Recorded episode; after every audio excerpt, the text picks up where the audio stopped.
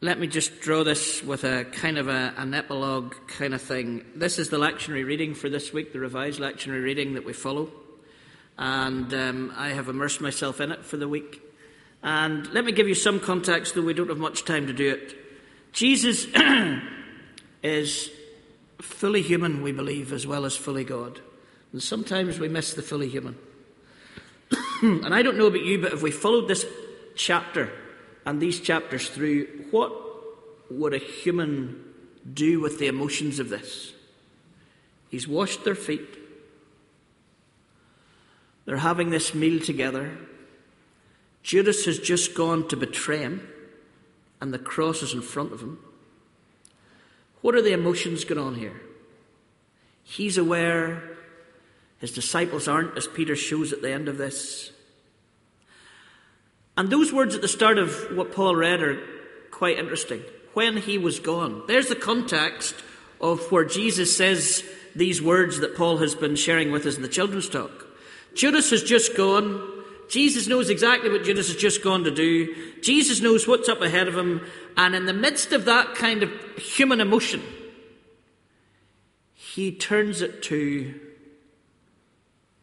a new command I give you to love one another. As I have loved you, you must love one another. By this, everyone will know that you're my disciples if you love one another. Didn't go in an exposition of evil or betrayal or all of those kinds of things. He brought it back to this love. And love has a sentimental kind of feel to it. And I know I went once, I was, again, sorry, I was reading Ken's uh, book. Sorry to mention it so many times, but uh, I probably will for the next period. And uh, David Watson came up in that book, and I remember going to hear David Watson about 1984 down in, I think, Church House at the time, and came back up, and people in Union said to me, Ah, suppose he was talking about love. These are ministry students, by the way. Suppose he was talking about love. Aye, that I love. I was trying to work out what was wrong with love at the time, I have to say. But that was what we were accused of as we come back through the doors of that meeting. But maybe it has this insipid kind of, well, it means we don't hate, and it means we, we're sort of nice to each other. That is not the essence of what's going on here. Where we really need to think about love is not when Paul does a children's talk or I do a sermon, but where we need to think about love is when we're in the Judas moment in our lives that Jesus is in at this point. Who is it that has hurt us and hurt us deeply right now when he was gone? When she was gone? When that moment is gone, then we're drawn to this incredible idea that we will love. Now, there's been lots swirling around here to try and uh, put in a, a, sermon that should have been over five minutes ago. But uh, this week it's an AGM. It's definitely the reading of Ken's book and then the experience of yesterday morning.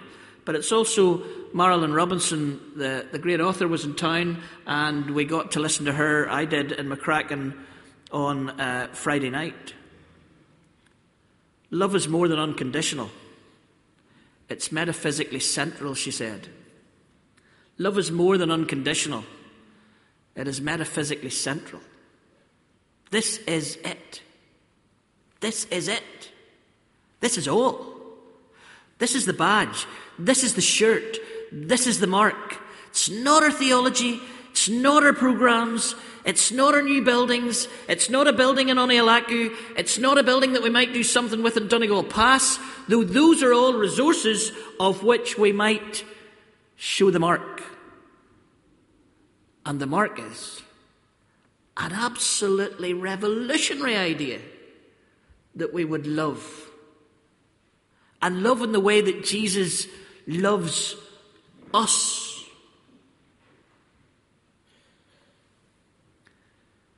And why do we love? Well, let me first say very quickly, because the preacher always comes and challenges us, makes us feel guilty, and we shouldn't be doing that. At an AGM type thing, thank you for your love. Thank you for all the marks of love that went out from this community over the course of the last year. The children loved in Botanic Primary School.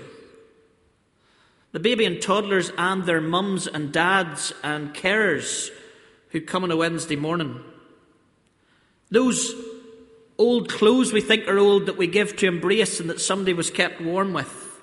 Woman's Aid. Food bank and the food that's left there that are feeding so many people more than they should be needing to be feeding, but feeding them. Mornington and all that Heather's doing down there from all, hopefully, the energy that she feels from here.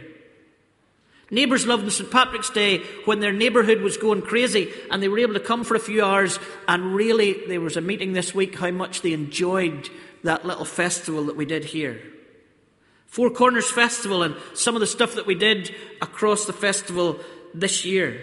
The love that happened during that festival in Clonard, which it wouldn't have happened in Clonard if it wasn't for Ken over here and Father Jerry, when 24 7 prayer and Evangelical Alliance and Summer Madness launched their 100 days prayer for 100 days of history in Clonard Monastery, and when young, charismatic, conservative evangelical Protestants walk up the centre of that church and shake hands and bless and give peace to nuns in their habits and there was a sense in that building that night that it wasn't only the mark of what we do, but the Spirit was on us in a way that is very rarely done. Brian Rowan's night here, that as well as a night when we heard about a book, people came and shared their story and were heard telling their stories of what happened to them in the Troubles for the very first time. This coffee area and somebody's ear beside a cup of coffee is a mark of love that you can never minimize just listening to someone. It's close as we get to love. Yesterday, and all that we heard about what this congregation and Ken and Val have done over these last years, a school in Onialaku, the number of things, and that's only some of them, the mark of love that goes out from here is immense. But I can't help feeling, as your pastor, that we are called to be wider and deeper and more revolutionary in this idea of love. And why do we do it? He said, throwing a few pages away, let me come back to something that we've heard already that is again uncontrived and unplanned. Rose said in the announcements that we're made in the image of God. My last point here is the Christian theology of humanity, which again Marilynne Robinson brought out in wonderful ways on Friday night. Here's what she says about you. If you want to look to somebody to your right or your left right now, or somebody across the church right now, here's what they are. Here's what you are. Take other people as they are. What are you? Your unaccountable mysteries of existence. You're off the charts mysteries. I think she said at Queen's, and I wasn't there, that finding a wee bit of fungus on some planet called Mars is just useless compared to the person you're sitting beside right now and the depth of mystery that's off the charts and what it is, the brilliance and sensitivity of who the person beside you is. And that's great, you know, because I look out at you and I love every last one of you. But I'm not sure about Donald Trump.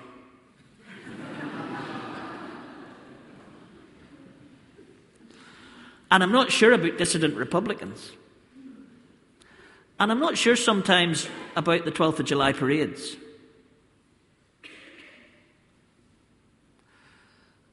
And then I have to put this into the same application. Because marching down the Lisburn Road the last time we were caught up in it, on the 12th of July, whether they're teenage and drunk or whatever they're wearing or whatever they're shouting, they are uncharted mysteries of existence. They are sensitive and brilliant human beings. And it's that theology of humanity made in the image of God in those early stories we have in the, the Old Testament, right through to the Jesus who was born and who lived and who died, laid down your life and was raised to life because of this theology of who human beings are. And already we've reached out to those uncharted mysteries as they've walked into our new buildings. And you cannot, until you go, and I hope you will go, and we've postponed this year, but there will be other times, to see the smiling faces of the uncharted mysteries of Onialaku children as they go into their new school. And maybe, and I don't know how, and it frightens me to death as your minister, Maybe there's uncharted mysteries of existence, sensitive and brilliant, in Donegal Pass at this moment in time, that maybe it's the mark of who we are that we might somehow love. But it is revolutionary, it's not sentimental. And it's more than unconditional, if that is possible, because I've lived with that phrase for 20 years. It is metaphysically central. And it is absolutely and utterly everything that we should be seen as called to and do. I've shuffled them and I've no idea where I am now.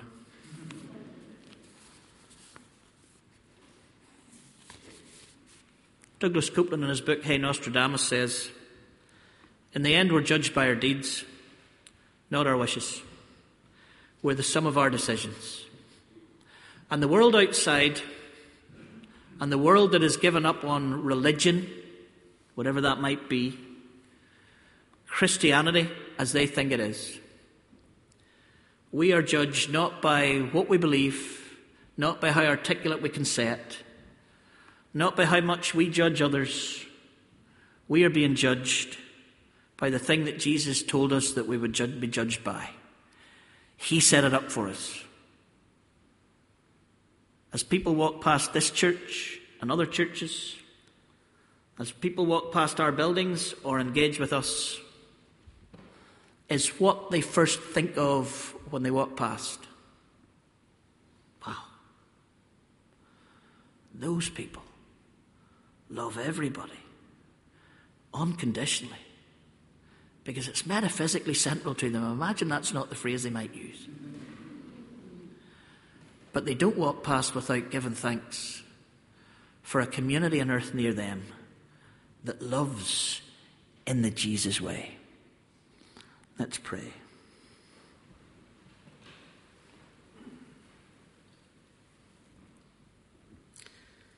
Can I ask you for a moment just to think of something last year when somebody, even here, or somebody anywhere, loved you in some way?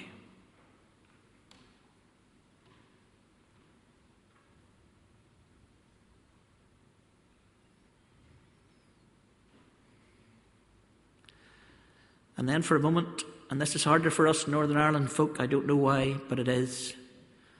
I want you to think about that moment in the last year, and there may be many of them, but just one of them, when you loved, because I know you all, and I know that you all have.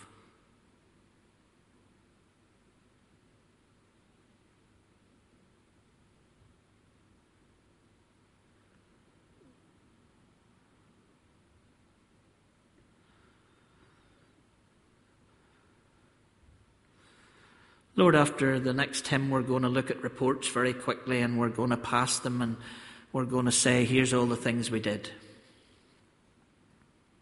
We pray that as we look back, and maybe this afternoon take a chance to look back at the year that Fitzroy has had, we give you thanks for all the times we've known love, when you have loved us through our brothers and sisters right here and others around us.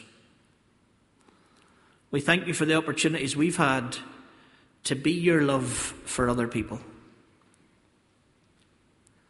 But call us further up and further in, Lord.